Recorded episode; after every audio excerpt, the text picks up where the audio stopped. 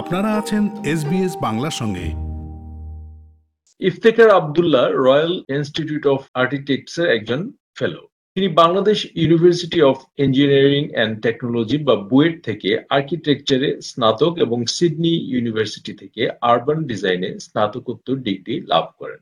তার কাজে অগ্রাধিকার পায় পরিবেশ বান্ধব এবং সাশ্রয়ী স্ট্রাকচার ডিজাইন। তিনি আজ আমাদের সাথে রয়েছেন। কথা বলেছি তার স্থাপত্য কর্মের বিষয়গুলো নিয়ে।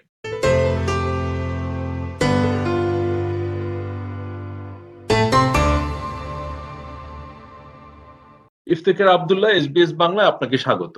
জি, আপনাকে অনেক ধন্যবাদ এবং সব শ্রোতাদেরকেও আমার অনেক অনেক ধন্যবাদ আমাকে এই সুযোগ দেওয়ার জন্য। তো প্রথমে আমি জানতে চাচ্ছি যে আপনি আপনার স্থাপত্য কাজে পরিবেশ বান্ধব এবং সাশ্রয়ী স্ট্রাকচার ডিজাইন করে থাকেন, তো বিষয়টা কেন গুরুত্বপূর্ণ এবং কিভাবে এটা সম্ভব? Thank you. That is a very contemporary question. এখন আমরা সবাই এনভায়রনমেন্ট নিয়ে অনেক অনেক চিন্তা ভাবনা করছি। আমরা স্টার্ট করেছিলাম অনেক আগে, আমরা প্রায় 30 বছর প্র্যাকটিস করছি। তো প্রথম থেকেই আমরা এটা নিয়ে অনেক চিন্তা ভাবনা করছিলাম। পার্টিকুলারলি আমি এসেছি বাংলাদেশ থেকে, যেখানে খুব লিমিটেড রিসোর্সেই আমরা মোর অরলেস সবাই বড় হই।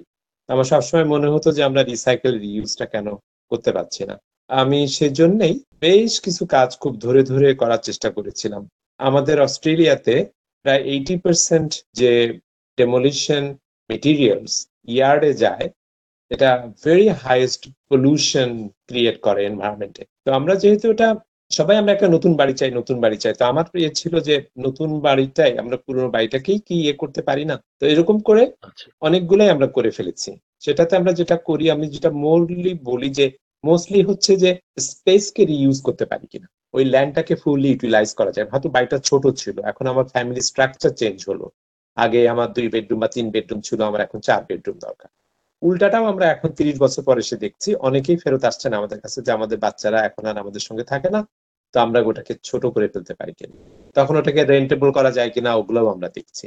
সবকিছুর মধ্যে একটাই যে আমরা ভেঙে না ফেলে বাসাটাকে নতুন রূপ দিতে পারি কিনা, যেটা আমার রিকোয়ারমেন্টস এবং আমার বাজেটে সাশ্রয়টা হচ্ছে কিনা। সেটা করতে গিয়ে আমরা দেখলাম যে আমরা বেশ কোয়াইট সাকসেসফুল, এবং এটা ইনস্টিটিউট অফ আর্কিটেক্টস অনেক অ্যাপ্রিসিয়েট করছে। আমরা অনেক প্রেজেন্টেশন দিয়েছি ওদেরকে। Because of my background of Bangladesh, যেখানে আমরা সবসময় জিনিসপত্র গুছিয়ে রাখার একটা প্রবণতা থাকে, যেহেতু আমাদের অনেক অ্যাফ্লুয়েন্সি নাই, ওটা আমার ভিতরে ছিল এবং it's quite successfully I implemented. তো এটাকে পরিবেশ বান্ধব করার বিষয়টা ঠিক কি? পরিবেশ বান্ধবের ব্যাপারটা হচ্ছে আপনি যখন একটা বিল্ডিং নতুন বানান, যাকে আমরা নকডাউন রিবিল্ড বলি, ওই বিল্ডিং এর পুরা জিনিসটাই, অস্ট্রেলিয়াতে তো আর রিউজ প্রবণতা খুব বেশি নাই, আমরা সবকিছু ফেলে দিই। সো ওরা পুরা glass, window, brick, concrete, tiles সবকিছুই অলমোস্ট ডিমলিশ করে ডেমোলিশন ইয়ার্ডে ফেলে দিয়ে আসে। তো ওইটা ল্যান্ড ফিল, ওইটাকে রিসাইকেল করতে অনেক খরচ এবং এনভায়রনমেন্ট পলিউট করে। সো ওইটাকে স্টপ করানো যায় কিনা, হয়তো খুব কেয়ারফুলি করলে আমরা বিল্ডিংটা না ভেঙেই আমরা এই এনভায়রনমেন্টটা চেঞ্জ করে দিতে পারি। সবচেয়ে বড় কথা, খুব কস্ট এফেক্টিভ হলো। এই প্রসঙ্গে আমি আরেকটা বিষয় জানতে চাচ্ছি যে আমরা যখন সাধারণত বাড়ি বানাতে যাই, তখন কি কি বিষয়ে আপনি বাড়ির মালিক বা নির্মাতাদের পরামর্শ দেন? এটা আমাদের মোস্ট কমন একটা দ্বিধাদ্বন্দ্ব, একটা বাড়ি বানাবো, কোথায় যাব, কি করব। তো রিসেন্টলি আমি আমাদের এখানকার কয়েকজনের সঙ্গে কথা বললাম যারা বাংলাদেশের কমিউনিটিতে ইনভলভ, এবং ওনাদের প্ল্যাটফর্ম আছে। আপনি বাংলাদেশি অস্ট্রেলিয়ান বলে একটা ওয়েব বেস প্ল্যাটফর্ম আছে, আর একটা হচ্ছে সিডনি বাসি বাংলা। তো ওনারা দুজনে ইন্টারেস্টেড হলেন। যে তো আমরা তখন বললাম যে আমরা তো এমনি অ্যাডভাইস দিচ্ছি, ফ্রি অ্যাডভাইস, কোনো অসুবিধা নাই। তো আমরা একটা সিরিজ চালাচ্ছি এই মুহূর্তে, সিরিজ অফ ডকুমেন্টারিজ আছে, এটা 2nd উইক গেল। যে প্রথমে ল্যান্ড আমরা কিভাবে কিনবো, তার উপরে কিছু টিপস দাও, বাড়ি বানানোর জন্য আমরা কি কি দেখতে হবে। সো বাইং এ ল্যান্ড, প্রথমে আমার অ্যাডভাইস এখন ইন জেনারেল আমি বলবো যে ল্যান্ড কেনার আগে আপনার জানতে হবে যে ওই এরিয়াতে আপনি কেন কিনছেন, কোথায় থাকবেন, দাম কত, বিল্ডিং কিভাবে বানাবেন।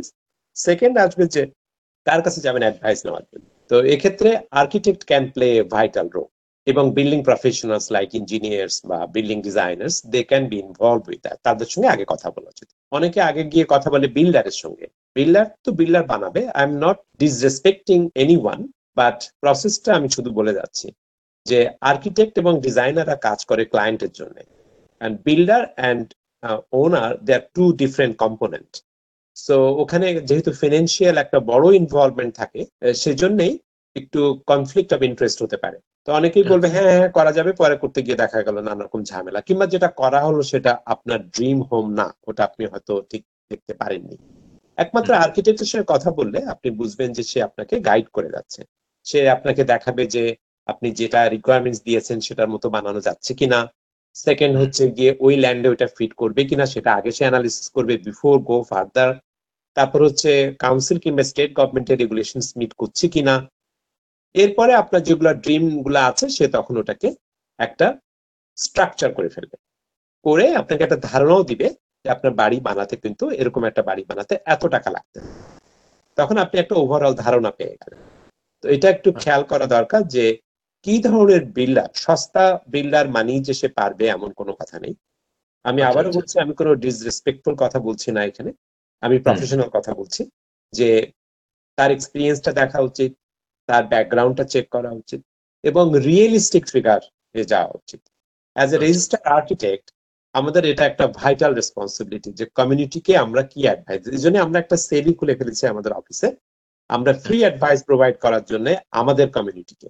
আচ্ছা, এবার আমি জানতে চাচ্ছি যে আপনি তো দীর্ঘদিন অস্ট্রেলিয়ায় বাস করছেন এবং আপনি সম্প্রতি royal institute of architects fellowship লাভ করেছেন, এই বিষয়ে কিছু জানতে চাই। আমি খুবই ফরচুনেট বিকজ ফেলোশিপটা হচ্ছে highest membership category in Australian institute of architects.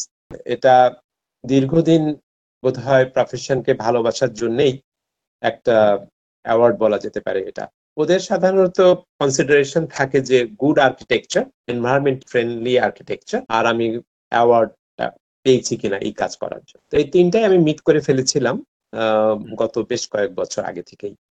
আমি এনভায়রনমেন্টাল ফ্রেন্ডলি ডিজাইন করে যাচ্ছি, প্রেজেন্টেশন দিয়েছি ওদের ওখানে, আর অ্যাওয়ার্ড আমরা গত বছর ইন্টারন্যাশনাল অ্যাওয়ার্ড পেলাম রেসিডেন্সিয়াল আর্কিটেক্ট ক্যাটাগরি ইটালি থেকে। That was a very prestigious for us. সেটার প্রেক্ষিতে একটা আরেকটা হচ্ছে যেটা হচ্ছে আমি আর্কিটেকচারের জন্য কি কাজ করে যাচ্ছি। তো আমাদের অফিস বরাবরই ইন্টার্নশিপ রান করে, যে আমরা আমাদের পার্টিকুলারলি বাংলাদেশিদেরকে আমরা ট্রেন আপ করে, আমার এখান থেকে প্রায় 3 ডজন ছেলে মেয়েরা বিভিন্ন সময় এক্সপেরিয়েন্স করে, যে সুযোগটা আমি পাইনি। আমি যখন এখানে শুরু করেছিলাম আরো 30 বছর আগে, কোথাও একটু বসার জায়গা পাচ্ছিলাম না যেটা এক্সপেরিয়েন্স করার জন্য। সব প্রফেশনের মতোই লোকাল এক্সপেরিয়েন্স না হলে জব হবে না। সো আমি শুরু না করতে পারলে আমার লোকাল এক্সপেরিয়েন্সটা কোত্থেকে হবে। So that was a big dilemma for any profession. So আমি ওটার একটা স্কোপ তৈরি করার চেষ্টা করে এসেছি বরাবরই। এই প্রসঙ্গে আমি একটু জানতে চাচ্ছি যে মানে আর্কিটেক্টদের জন্য, বিশেষ করে বাংলাদেশি আর্কিটেক্টদের জন্য অস্ট্রেলিয়ার কাজের স্কোপটা আসলে কেমন? আপনি বলছিলেন যে অনেকে আপনারা হেল্প করেন, কিন্তু মানে মাঠ পর্যায়ের চিত্রটা আসলে কেমন? মাঠ পর্যায়ের চিত্রটা হচ্ছে লাইক এনি আদার প্রফেশন, যখন ইকোনমি খুব ভালো থাকে জি আর্কিটেক্টদের অবস্থা ভালো থাকে। পৃথিবী জুড়ে একই অবস্থা, যখন ডাউন টার্ন করে তখন প্রথমেই জব আর্কিটেক্টদের চলে যায়। সো এই মুহূর্তে মার্কেট বেশ ভালো, তো ইন্টারেস্ট রেট বাড়লে কনস্ট্রাকশন ইন্ডাস্ট্রি শ্রিঙ্ক করবে। এই জন্য আমার অ্যাডভাইস থাকে যে একটা সেকেন্ড স্কিল পাশাপাশি যদি ডেভেলপ করা যেত। অনেকেই এখানে আর্কিটেক্ট প্লাস প্ল্যানার হয়, আর্কিটেক্ট প্লাস অ্যাক্সেস কনসালটেন্ট হতে পারে, যে আমি এই প্রফেশনালে অন্য প্রফেশনাল যাব। আর্কিটেক্ট প্লাস এনভায়রনমেন্ট কনসালটেন্ট হতে পারে, যদি আর্কিটেক্টটা আমি কি চালাতে পারছি না তখন আমি বেসিক্স এনভায়রনমেন্টাল এটা একটা অ্যাসেসমেন্ট লাগে সেটা করা যেতে পারে। আর যারা রিয়েলি ভালো আর্কিটেক্ট যারা, তারা কিন্তু টিকে যায়। তো আর্কিটেকচার একটা অসাধারণ সাবজেক্ট, এখানে আমরা লিটারেচারের প্রায় সবকিছুই পড়তে হয়, অ্যাকাউন্টিং পর্যন্ত পড়তে হয়, অ্যাডমিনিস্ট্রেশন ম্যানেজমেন্ট পড়তে হয়, ফিলোসফি, লজিক, মিউজিক, ইংলিশ সবকিছুই আমরা ইউনিভার্সিটিতে আমাদেরকে শেখানো হয়েছে, সাইকোলজি, সোশিওলজি সেগুলোও পর্যন্ত। So that's a unique subject. I love architecture এবং I prefer to encourage people to come. আমার একটা চিত্র সবসময় মনে হয় যে যে স্কেচটা আমি করি ড্রয়িং বোর্ডে, যখন বিল্ডিংটা দাঁড়ায় ওটার মধ্যে যখন আমি হেঁটে বেড়াই, এই প্লেজারটা আমি আর মনে হয় না অন্য কোথাও পাই। আর্কিটেক্টদের কি আর্টে খুব ভালো হতে হয়? একটা ইন্টারেস্টিং কোয়েশ্চেন। আমরা বাংলাদেশে যখন আর্কিটেকচারে এসেছি তখন মনে হতো যে আর্ট জানতে পারলে আর্কিটেকচার বেটার হবে, কিন্তু টেকনোলজি চেঞ্জড এ লট। এখন আমরা আর হাতে কেউ আঁকতেই চায় না, আঁকা বোধহয় প্রয়োজনীয়তাও নেই, সবকিছু এখন কম্পিউটারাইজড। ধন্যবাদ ইফতেখার আব্দুল্লাহ। স্থাপত্য পেশা সম্পর্কে আপনার মূল্যবান পরামর্শ আমরা শুনলাম। SBS বাংলাকে সময় দেওয়ার জন্য আপনাকে অনেক ধন্যবাদ। আপনাকে অনেক ধন্যবাদ।